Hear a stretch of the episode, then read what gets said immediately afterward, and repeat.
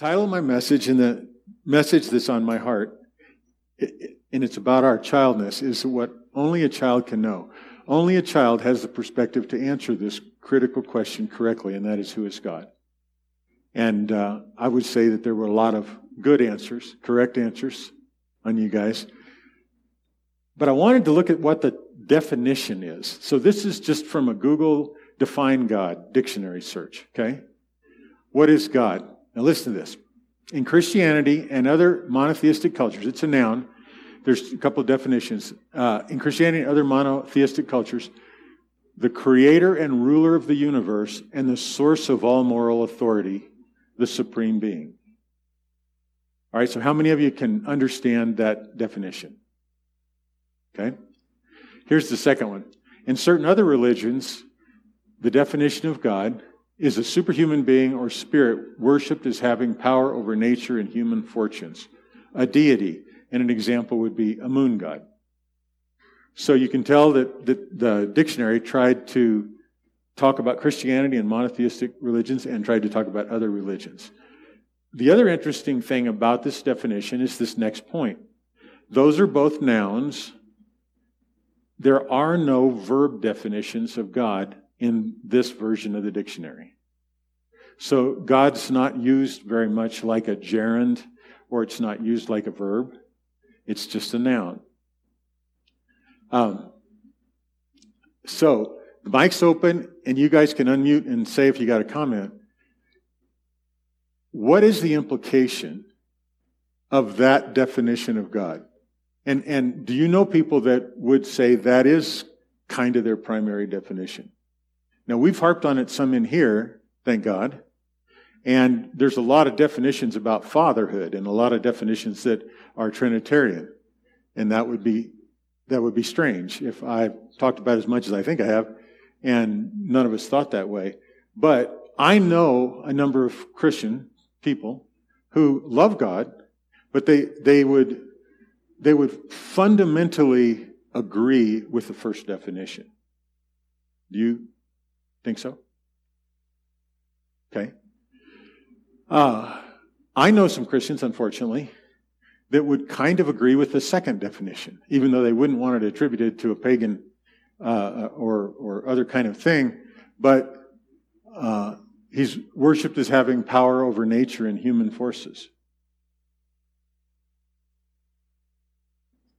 The implications of this definition touch our lives.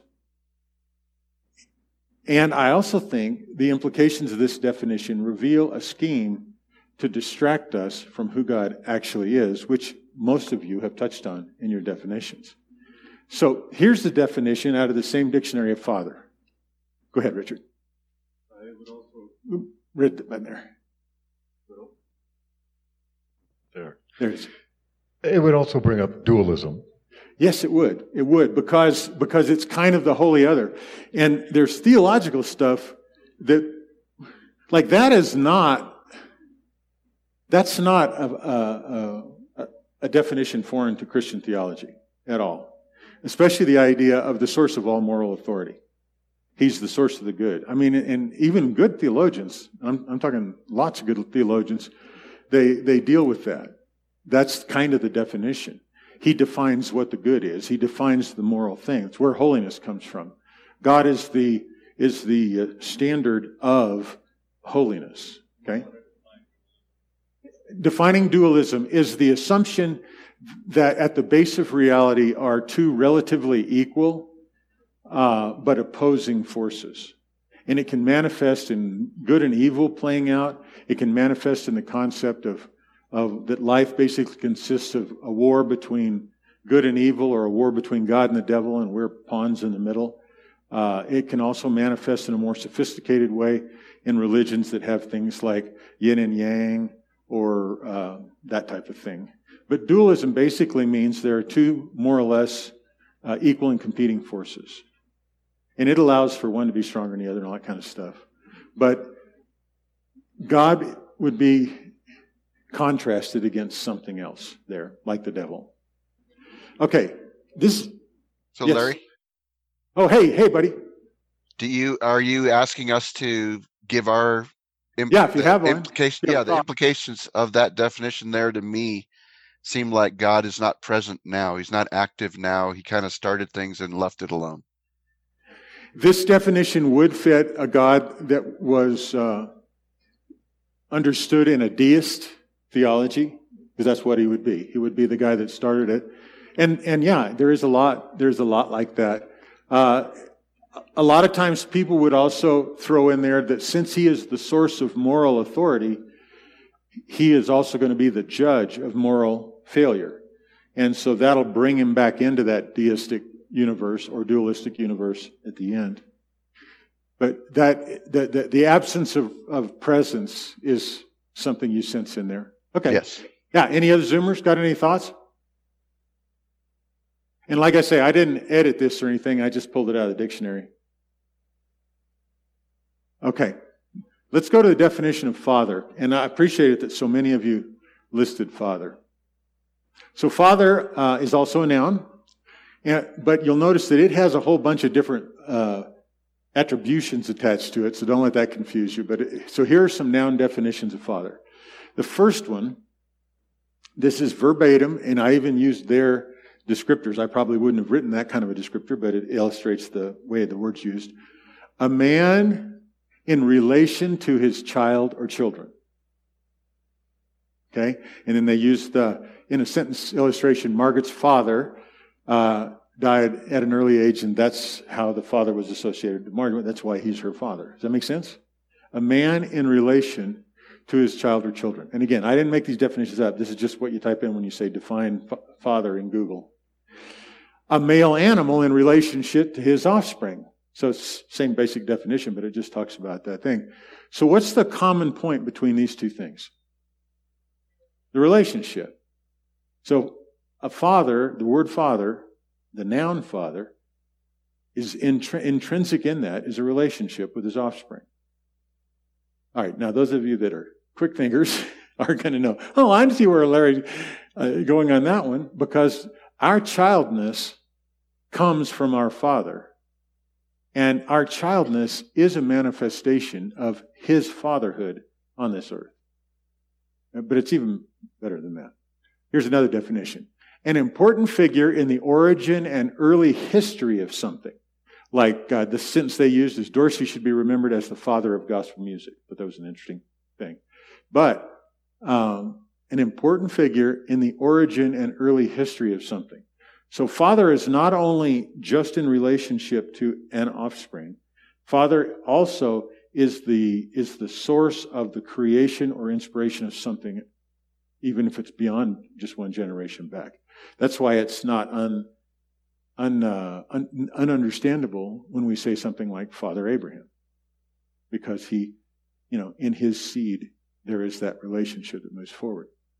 Uh, fourth definition, still in the noun category, a man who gives care and protection to someone or something. Isn't that a sweet definition of father? Gives care and protection. Let me go back for a little bit. The creator and ruler of the universe and source of all moral authority, the supreme being.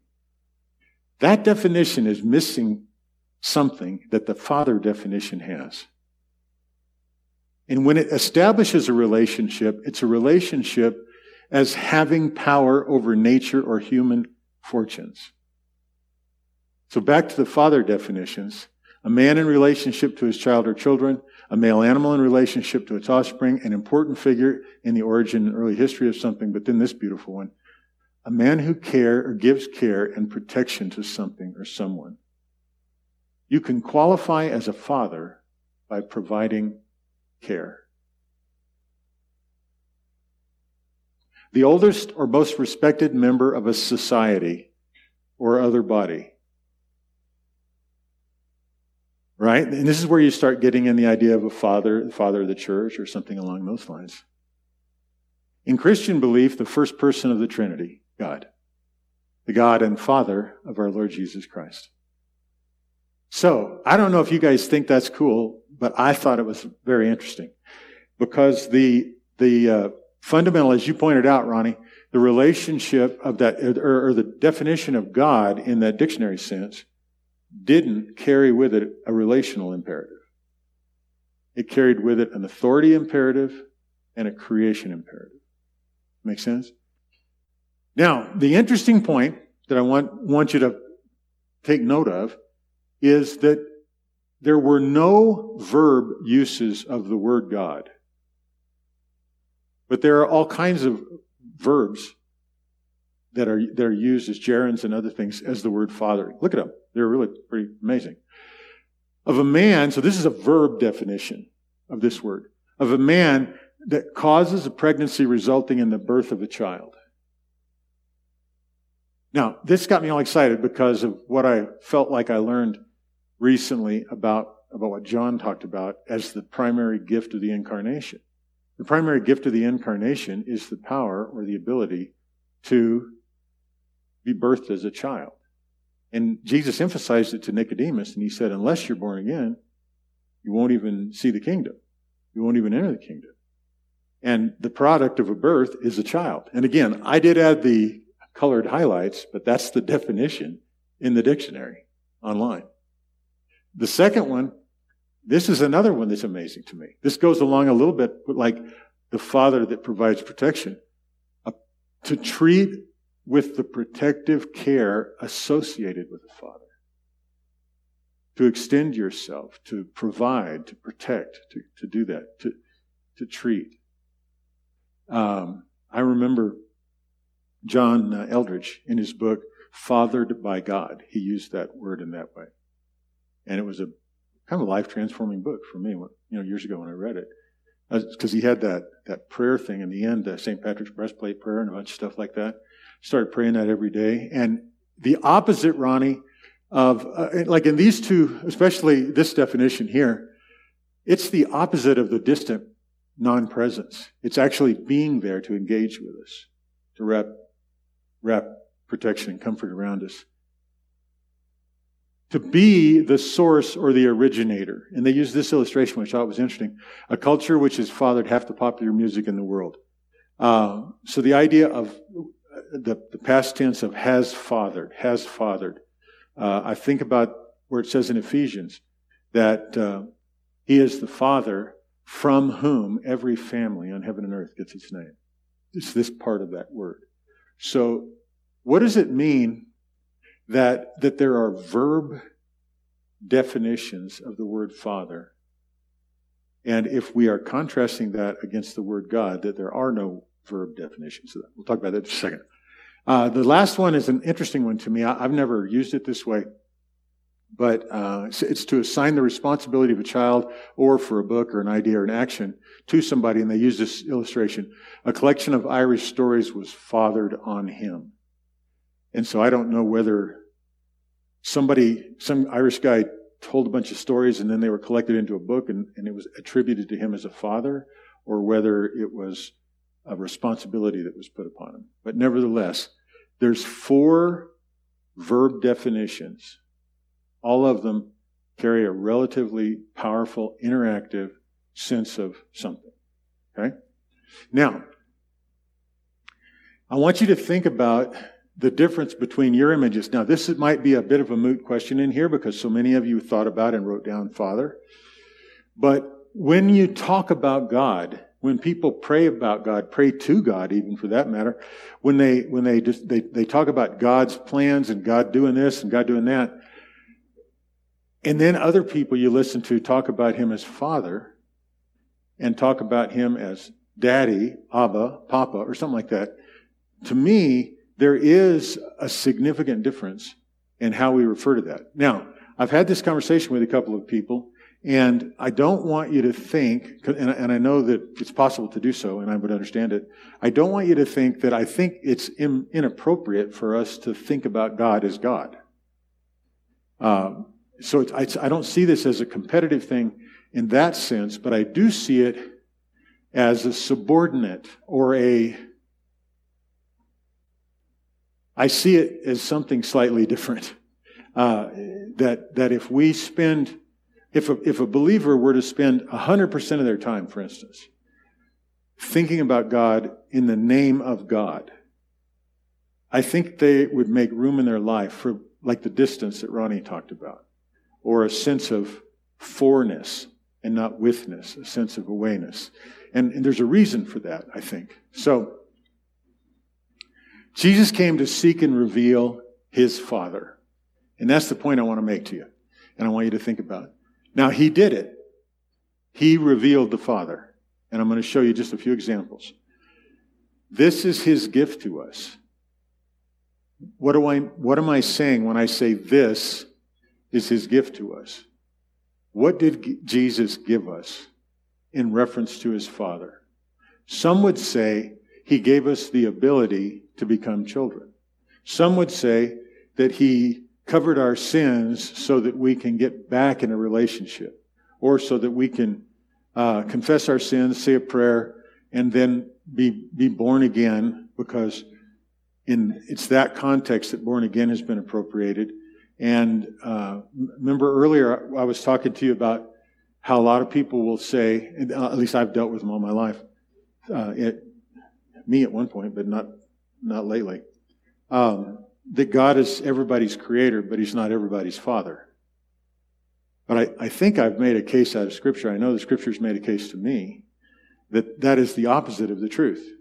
That God was our father before He's our creator. And He was our father by choice. He was our father by His own dictates.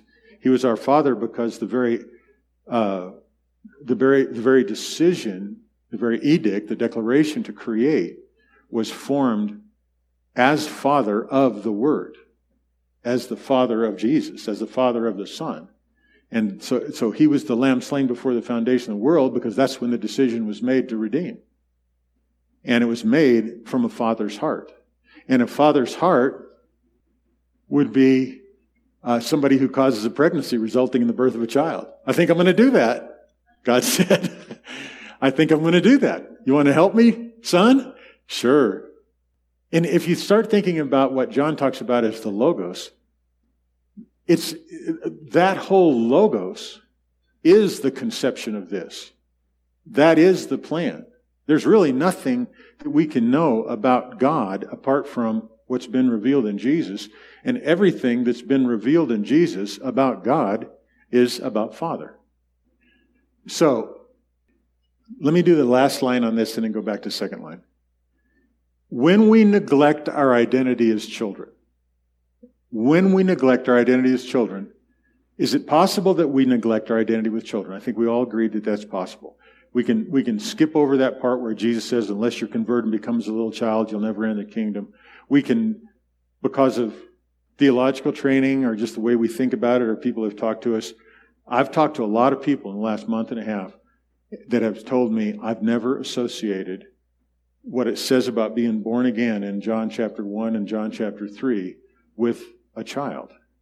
But obviously, now that you've mentioned it, the point of a birth, a new birth, is that a child is born.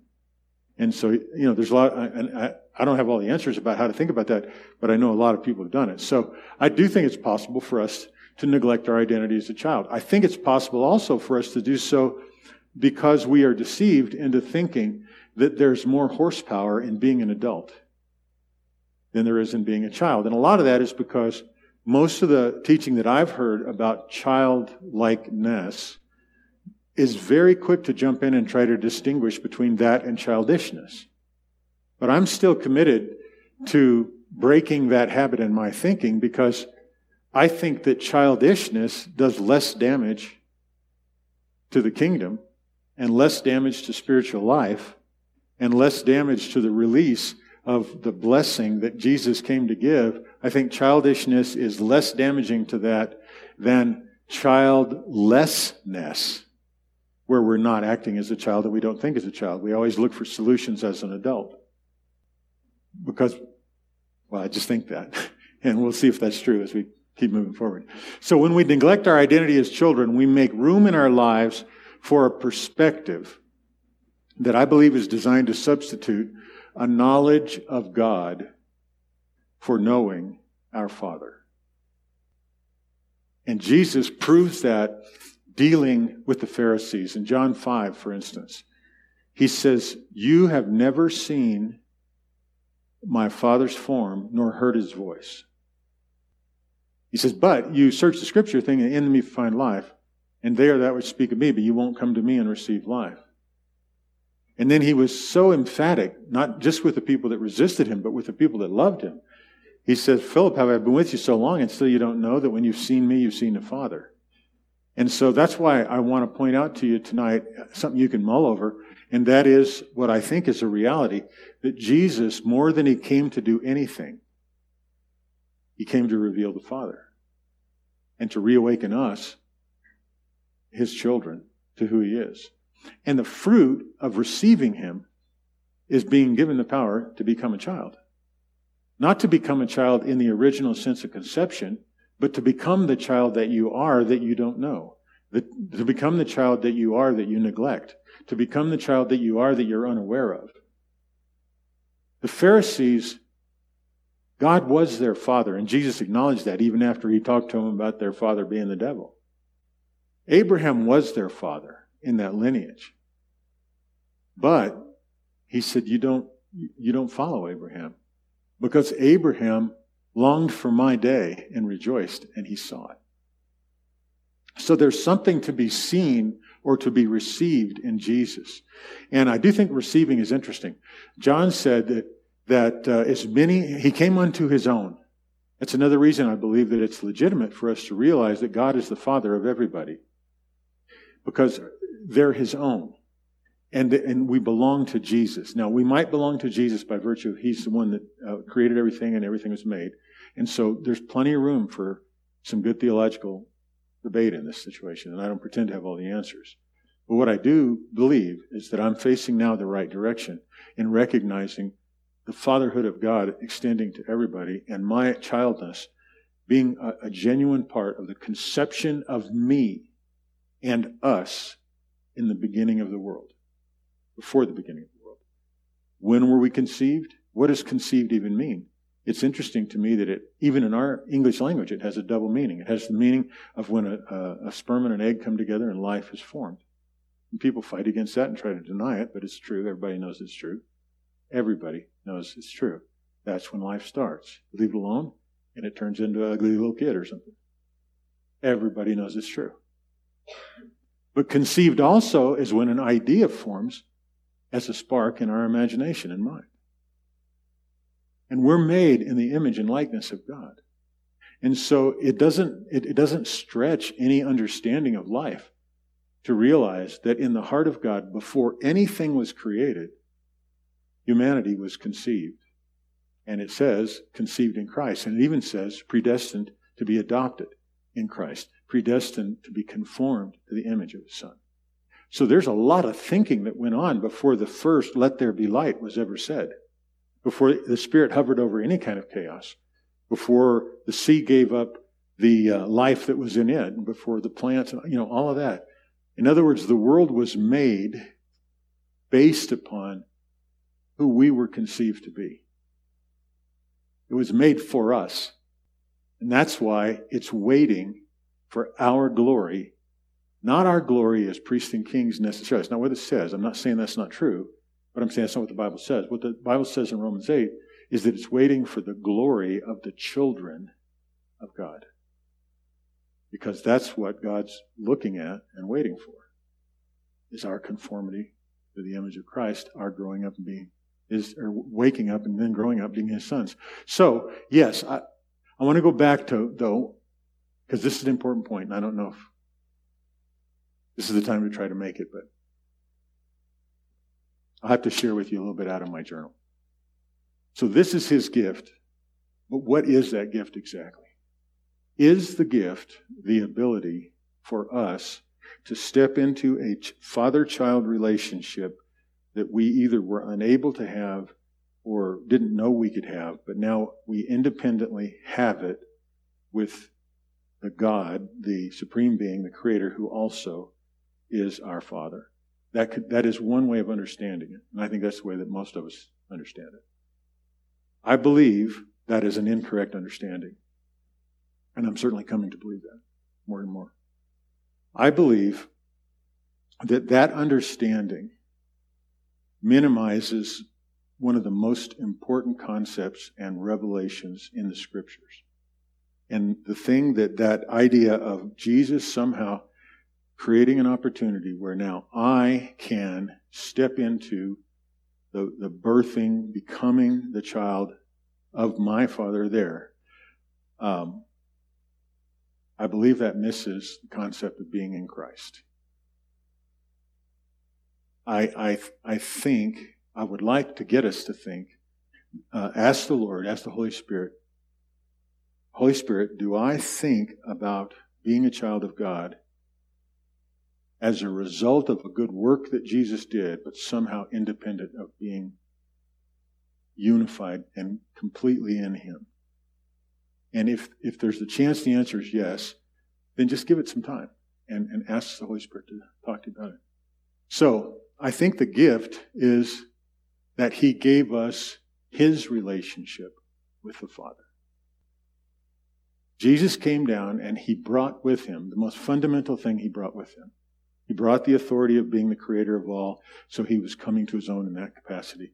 But He brought with us His union with His daddy, which was and is the union from which every and all of humanity was conceived and everything was designed and created.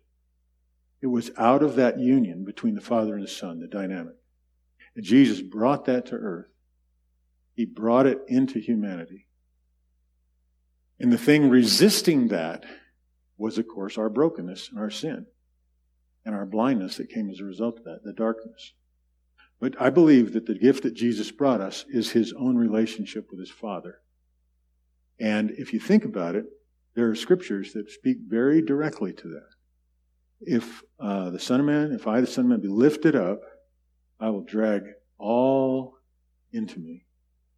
What does that mean? What does it mean to be in Christ? Is it only in a contractual sense? Or is it literally that he has opened up to humanity? In us being drawn to him and us dying with him and being raised with him, he's opened up his relationship with his Father. An invitation into the middle of that dynamic, which is our God, the triune Father, Son, and Holy Spirit. Okay, let's see. I don't know if I can persuade you out of the scriptures I've selected tonight, but I can, I think, show you that the singular focus of Jesus from the beginning of his ministry to the very end of his ministry was the Father. Okay? This is in uh, John chapter, I mean, uh, Luke chapter 40. These, uh, this is an account of the, as best as I can find them in Scripture, of the first words of Jesus that are recorded. Um, so, let me start reading. And the little child grew and became strong, being filled with wisdom, and the grace of God was upon him. And each year, this is in Luke chapter 2, and in each year at the feast of the Passover, his parents journeyed to Jerusalem. And when he had reached 12 years of age, they went up for the feast as they were accustomed to do. So now we're going to get into the narrative, and you all know the story where Jesus gets there and he starts talking with the, with the guys and responding and so on. And so verse 43 says, And having finished their days there as they were on their way back, the boy Jesus remained in Jerusalem. And notice it changed here from little child to boy because he's now 12 years old. Uh, remained in Jerusalem and his parents were unaware. Now, I cut some out so it fit on the screen, but let me read that. So, um, and his parents were unaware he had done so. Rather, assuming him to be in the traveling party, they went on their way for a day, then sought him among their relatives and acquaintances. And not finding him, they returned to Jerusalem looking for him. And it happened that after three days, they found him. And that's important because in just a moment, his mom is going to say something, and we all should have mercy on her. uh, even though Jesus didn't actually. Uh, and not finding him, they returned to Jerusalem looking for him. And it happened that after three days, they found him in the temple, sitting amid the teachers, both listening to them and posing them questions. And those listening to him were astonished at his intelligence and at his responses. And seeing him, they were struck with wonder. And his mother said, and that's where I took it up here, his mother said to him, Child, why have you treated us thus? Look, your father and I are in horrible distress, seeking you. And he said to them, This is Jesus' first recorded words. He said to them, Why did you seek me? Did you not know that it is necessary for me to be in the home of my Father? Now, I'm sure as Jesus was a little kid, he grew up and had conversations with his dad about carpentry and went for walks and thought about the fish that one day he was going to direct Peter to pull one. I, you know, I don't know. I don't know how he thought. But what I know is that the Holy Spirit superintended the records of Jesus' very first words were to reveal a focus and a cognizance of his Father. Now, this means a lot to me. It's like seriously sort of encouraging to me. What was Jesus here for? And my gosh, I have spent so many sermons throughout my life and so much teaching, pulling a little scripture here. He's here to overcome the work of the devil. Pulling a little scripture from here, a little scripture from there. I never looked at this. The first person I ever heard talk about this was Bill Johnson about five years ago. And Bill said, fundamentally, Jesus came to reveal his Father. He did a little short teaching. I was really good. And I go, yeah, that's true. It makes sense. But now I understand that it's more than just his primary focus in that kind of a sense. This is where it all started. And I could go through a bunch of other startup scriptures, like the first words recorded about Jesus uh, in, uh, in, in the situation where he came to Jordan to be baptized was from the Father about his Son. This relationship is central to the incarnation. It is central to who Jesus is and why he, he came into, the, in, into humanity.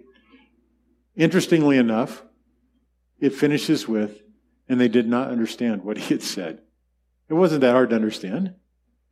Why were you seeking me? Didn't you know that it was necessary for me to be in the home of my father? Next one. In the last words of his natural life, the very last words, and I'm just so envision these as just two big parentheses because there's all kinds of other stuff in there. I mean, you remember that that uh, uh, oh, I just told you about the one in John five where you've never seen my Father's form or heard His voice. Uh, what about the amazing words? It's not just John either, the Gospel of John, but John's full of it, uh, full of the references to Jesus and His Father. Uh, how about Matthew? I think it's 11, uh, is it 11, 17? where it says, Father, uh, no one knows the Son except the Father. And no one knows the Father except the Son. I heard Baxter Kruger one time put that in the best little encapsulated form I know. He said, That is a pretty exclusive club. Only the Father knows the Son. Well, what? Don't I know the Son? Only the Son knows the Father. Don't we know God? Don't we know the and those that Jesus reveals them to. If you go to the first part of the Gospel of John, it talks about him coming in the incarnation, and it says, No man has seen God. But the Son, he has explained him. He has explained him. Um, oh, sorry, I didn't explain this. So, the last words of his natural life after he said, It is completed or it is finished, is Father into your hands. Now, everybody makes a huge deal out of the first statement on the cross, which is, My God, my God, why have you forsaken me? Quoting out of Psalms 22. But the last words revealed that the focus was not broken by the events of the cross. He knew where he was going. If you back up into a little bit before the cross scene in John chapter 13, it's a beautiful passage of scripture, and it says, uh, Jesus, knowing that his time had come when he would return to the Father, loved those in the, in the world, and he loved them till the end. Everything, this is crazy to me and it's exciting.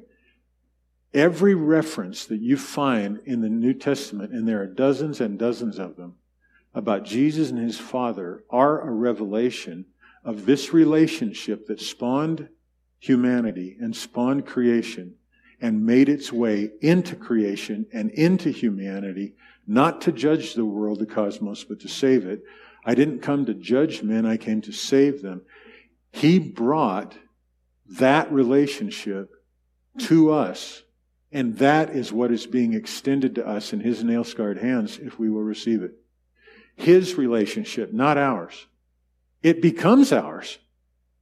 But this is why, this is why I think it's important to shift our thinking about this stuff. Because otherwise, otherwise, what we, what we face is the challenge, even in the very familiar terms of Father, of having to learn how to relate to the Supreme Being, the, the, the, the, God and creator of everything, and, and, and the moral code of the universe, the moral authority. But in a way, we don't have to learn it from scratch. We have to engage it. Because Jesus drug us into Him. Because we have been united in His death and His resurrection. And we have been united in His declaration just before this, which is, it is finished. Now, I, I don't know how to even make that mean what I'm certain that it means. I don't know how to talk about it. But what I'm saying, is this isn't a thing where Jesus came down here just as a distant example of what it would be like if we really lived the way we could live. He came down here and he took us to himself. He gathered us up to himself. And because our birth, natural and spiritual, is a byproduct not of just some event in history in, in, the union of our parents, but is a byproduct of the conception of our life in humanity, predestined to be conformed to the image of his son, in his love before creation. All the circumstances of creation and all the circumstances of time point to the fact that you and I are engaged currently in learning to stand in and, uh, and, and experience the same life that Jesus has with his Father. And in the end of John 17, he says it exactly. I pray, Father, that they would be one as we are one, so that the same love with which you loved me, you can love them, will be in them. The same love. The standard of the love that is in your life from the God of the universe, the supreme being, is the love that he loves Jesus with. And the, and the honor that we get to offer back to God and the honor that he gladly receives is the love that Jesus has for him. And it's in John 14, it's in John 15, it's in John 16, it's all about it in John 17. And so, in many places, is this contrast between God and Father. Okay. So now in the timeline of Jesus' life, this is the first proclamation that he makes after the resurrection. And look at it. Saying these things, this is Mary Magdalene. She turned back around to, and sees Jesus standing there. And this is, you know, on Easter morning, she's at the tomb. It's open. She's distraught because she thinks they've taken him away. She sees Jesus, thinks he's the gardener. Jesus says to her, Madam, why are you weeping? Whom do you seek? And she, thinking that he is the gardener, says to him, My Lord, if you have carried him off, tell me where you put him and I will take him away. And then Jesus says to her, Mary. In turning, she says to him in Hebrew, Rabboni, which means teacher. And then I don't understand this next thing. Jesus says to her, Do not cling to me. I have not yet ascended to the Father, but go to my brothers and tell them. Now, I don't understand what that means. You know, and I could ask the Lord and probably sit around for a couple days and get some highlight or something. But I do understand the next thing. I understand what he says to her next. He says, Go to my brothers and tell them, I ascend to my Father and theirs. Your Father and to my God and your God. You understand the emphasis of this first declaration? Oh my God? Yes. My Father? Yes. Did these guys have it all right theologically? No. No. 40 days later, they're standing there saying, hey, is now the time you're going to give the kingdom back to Jerusalem? no. It's not predicated on what we do. Our experience of it, in a large part, is it's predicated on what he did when he said, It's finished. It's predicated on what he did when the grave could not hold him and corruption could not lay hold of him. And it's predicated on the reality of this declaration Go and tell them, I am ascending. Okay, that would have been news to my Father.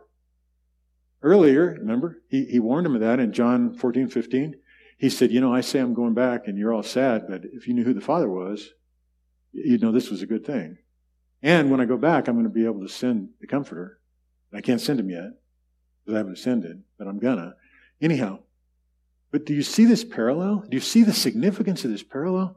Can I, can I do anything to make it more life giving?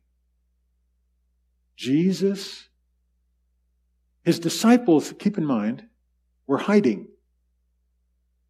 Peter was still struggling with shame. Paul later reveals that he first appeared to Peter before the rest of the disciples. So that means between when he said this and when he appeared in the room after the guys on the road to Emmaus, somehow he had gotten to Peter, according to Paul.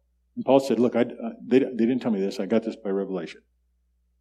So before Peter had been lovingly rescued in his heart from the bitterness that he walked away from crucifixion night with, and before doubting Thomas had his doubts overcome, and before any of that happened, Jesus made the unqualified declaration in association with the event that was the pivot point of history. Not just his death on the cross, his return to the Father. I am ascending to my Father. Now, he didn't say, my God first. He said, my Father. But he did say, my God, because that definition of God that seems so sterile and distant, it's okay, but it's not the whole picture. It's not the whole picture. I am ascending to my Father and your Father, and to my God, to your God. In this phrase, Jesus was defining the two part reality and relationship that humanity has with God because of Him. And we've got to explore that more. We can't write this off to just a transactional thing like we punched a ticket. We have to explore it more. Okay. If that doesn't show you enough that the from the very first proclamation in the scripture about I need to be in my father's house, about my father's business, to the last thing he said after he said it is finished, Father, Father, Father. The victory statement. That's the victory statement. Because sin tried to convince him, tried to demand that he break that relationship. And he didn't. And he couldn't. And now he's sitting here introducing the whole of the new resurrection life and power, the victory over principalities and powers and aeons and all that kind of stuff. He's, he's, he's announcing that right here in the context of my Father and your Father, my God and your God. Oh, something big there. But just so you know, that he has maintained his focus. The last official act that is recorded of Jesus in eternity is found in 1 Corinthians chapter 15. Right? It's the last thing that we know record of. There's probably stuff that goes on after that, but we have no record of that in Scripture. And that, this that's being talked about, leaves whatever history may be revealed in Revelation in the, in the dust, in the back. Because this is, this is the day that Peter spoke about, that he must remain in heaven until the restoration of all things. Then the full completion. This is it. What is Jesus' focus? When he delivers the kingdom to him who is God, supreme being, and Father. This is why I, I am comfortable with this massive shift in my own understanding and my own habit. And I want you to consider being that way. Because if we had a record of what Jesus saw and thought about when his eyes opened up, uh, maybe he was able to distinguish the angel song, and it was talking about what his father had just done by giving goodwill and hope to men. But we know for sure that the first words expressed by him at 12 years old were about his father. The last thing expressed by him on the cross was about his father. The first declaration he made was that just off the charts, amazing, powerful declaration about the equality of his relationship with his father and our relationship with his father and his God and our God. And then the very, very last thing he does is this. When he renders every principality and every authority and power ineffectual, for he must reign till he puts all enemies under his feet. The last enemy rendered ineffectual is death, for he subordinated all things beneath his feet. But when it says all things have been subordinated beneath his feet, it's clear that this does not include the one who subordinated all things to him. That would be the Father. And when all things have been subordinated to him, then will the Son himself also be subordinated to the one who has subordinated all things to him. Who is that? God. But Jesus knows that God as him who is the God and Father. So that God may be all in all. So Jesus' focus, all I want to say, all I'm trying to say about this particular thing, is that Jesus' focus on God was the one constant from his birth to his death to his resurrection to his ruling and reigning in a culmination of the ages. Jesus came to reveal and honor the Father, which now doesn't seem so weird theologically and cultish or something, thinking that we were conceived as humanity between the dialogue, between the, the, the thinking of the Logos and the Father. We were conceived that. And then when the decision was made, it says that He was made. Everything was made through Him. And even prophetically, it's announced. Let me read this to you prophetically. I got to shut up. I'm getting too long. This is one of my favorite passages in the Old, Old Testament. I, I, really got excited when I thought it was a part of the New Covenant, and I think it is. But this is even more exciting. Listen to this Isaiah 9, beginning in verse 6. For a child will be born to us, a son will be given to us, and the government will rest on his shoulders, and his name will be called. Listen to these names Wonderful Counselor, Mighty God, Eternal Father, Prince of Peace and there will be no end to the increase of his government or of peace. On the throne of David and over the kingdom to establish it and to uphold it with justice and righteousness from then on and forevermore. The zeal of the Lord of hosts will accomplish this. Now, I don't know who that's referring to. I could probably ask somebody in here or figure it out. Whether the Lord of hosts would be referring to Jesus, would be referring to God, or would be referring to Yahweh Elohim, which is the Father, Son, and the dynamic of the Holy Spirit. But the point is, Isaiah 9 6 and down does a sweeping embrace of this whole purpose. And it tells us that odd and mysterious thing that the child born and the son given is going to be called Wonderful Counselor, Almighty God, Everlasting Father, Prince of Peace. And here's the key for us. And this is why this is why your, your embrace of your childness is so, so important. Because only a child will consistently be able to answer the question, Who is God? properly. Otherwise, we'll drift over and substitute the rational thought of Him being the source of moral goodness. He is. We'll drift over into Him being the creator and sustainer of all. And He is. But those things are a subset that flow from his heart as a father and the dynamic of the relationship between the Father and the Son in the Spirit. And think about Paul saying, you know, he who doesn't have the Spirit doesn't have the life, but you have the Spirit, you have the life. What life do you have? You have the life between the Father and the Son. You have that life. Not some independent thing that we have to, like paupers, scratch out, or not some zero sum balance where Jesus has a gallon of life and we all have enough, if there's eight billion people, to have one eight billionth of a drop of it. No. It is His life. And that's why, if we get this, then that's why Jesus could say something as silly in the face of how hard life is and how hard discipleship is. If you have faith the size of a mustard seed, you'll say to the sycamore tree, Be cast up and cast into the sea. No, happen. For nothing is impossible. Because Jesus could say that. And that's what he shared with us. Not us trying to imitate that. Us trying to live in that, to receive it, and to, and, and to realize that we're in a process.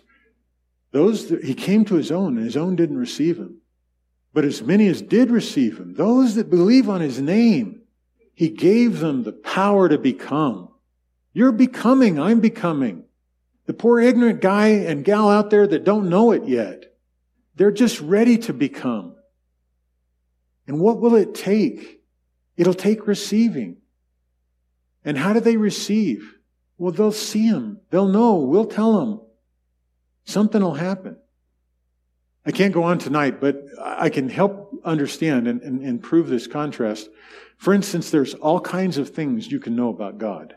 Romans says that you can know about his essence, you can know about his nature. In the frame of God, that definition there, of the supreme being, you can see him in the sunsets, you can see him in the sunrise, but you can't know him as Father. You know him in Father through Jesus. Then you begin to see him as Father in the sunrise, everywhere. But, but Jesus is the key. Um, I'll close with just a little thing, I, if I can find it. Yeah.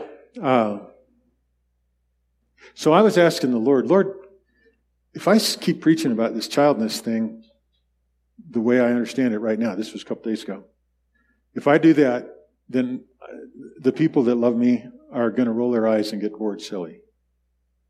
Because there's about eight or nine references to a child, and I can't just keep harping on these things forever, so what's the point? Now, now I wasn't saying that disrespectfully, because I believe this is the most important revelation of Christian reality and life and God that I've ever had in my entire life. And I know I'm just scratching the surface on it. And I would give the rest of my life to be able to unpack it. But this is what the Lord said. He said, Your key is not only seeing yourself and helping others to see themselves as my children, but also seeing me as your father. Because it is how Jesus knows me. And your opportunity is to know me with his knowing. And then he said, Man, man knows all about me as God. Even much of the things that, that I'm not. Felt like he was laughing. My son gave you the knowledge of me as his father and as your father. That is what you are, helping my children to see the ways and the places that your, quote, knowledge of me as God has crowded out knowing me as Father and Abba and Papa and Daddy. To know me, your God, and I am your God, the only eternal God, as Father, is your eternal life.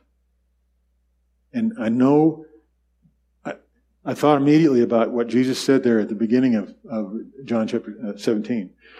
17.1 starts with Father. Then it goes down and he says, This is eternal life, that they would know you. Who's he talking about? He's talking about his Father. But then he goes, The only true God. So it's not a com- competition between fatherhood and godhood. Godhood is a philosophic, theological statement that closely matches a definition like that. And it also begs us to come up with nearly meaningless theological axioms to describe it. And it causes us to sit at a distance in a student or a professor or a judge's chair and say, well, he's transcended or he's not transcended. He's uh, omniscient or he's omnipotent. If there were ever words that meant nothing in the relationship of a child with his daddy, those are the words.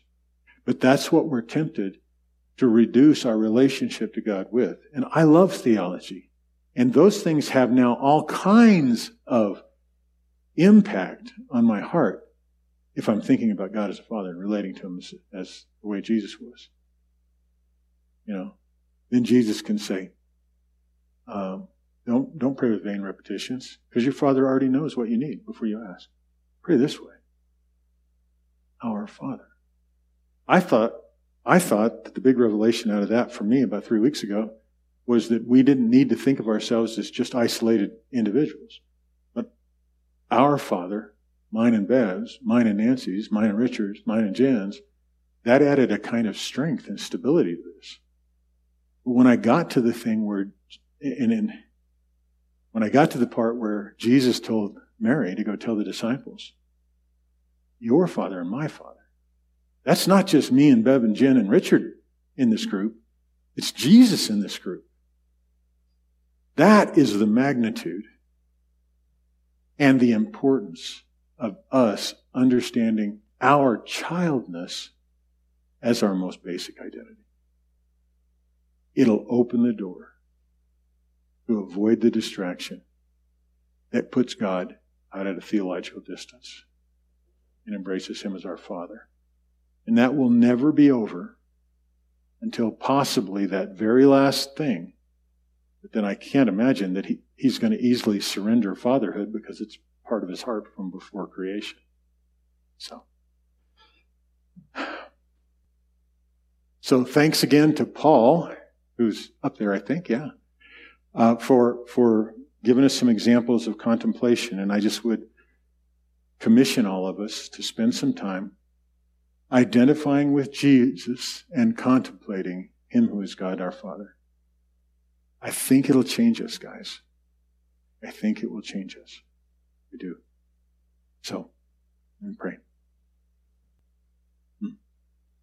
Holy Spirit, one of the simple descriptions of your job, and I mean no disrespect speaking to the God of the universe by narrowing it down to a job, but it's, it's the commission that Jesus explained to us when he said that uh, you were going to take what the Father has given to Jesus and announce it to us. And then Jesus, I, I have to believe he was smiling when he did this, says, Oh, yeah, and by the way, everything the Father has, he's given. That means that everything the Father has given Jesus, you are called and sent to announce to us. And so before we can apprehend that in any measure, we want to say thank you. Thank you for giving us all the love that the Father has for Jesus, that He loves Him with. Thank you for giving us all the authority and all the power, but not independent of a Father's care, one who provides protection and provides cover and purpose. Thank you for fathering us, Father. Thank you, Holy Spirit, for taking up the role of the Father's fathering of us. Thank you for making Jesus live in our heart, Holy Spirit. Thank you for helping us have the confidence to engage in the Father's love for the Son and the Son's love and honor for the Father. And Lord, I'm talking way over my head. I, I barely know the teeniest part of this, but I know it's real. I know you're revealing it.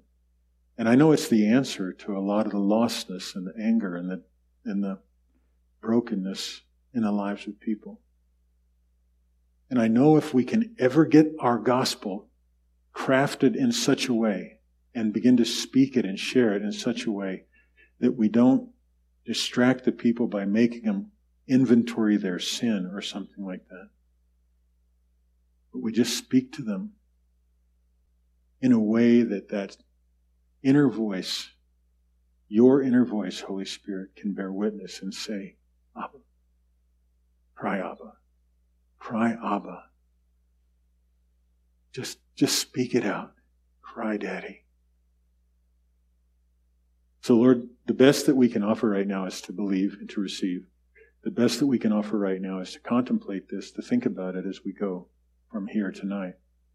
And I just believe, Father, and I pray for every person in this room and every person on Zoom. And then one generation beyond that, I pray for every person that we have a conversation with this week about this concept, about the love and life and relationship of Jesus being given to us and us being drawn into it. And now our job is to understand or live it out or experience it or something. I just pray that your witness, your amen will be on that as we contemplate it, think about it.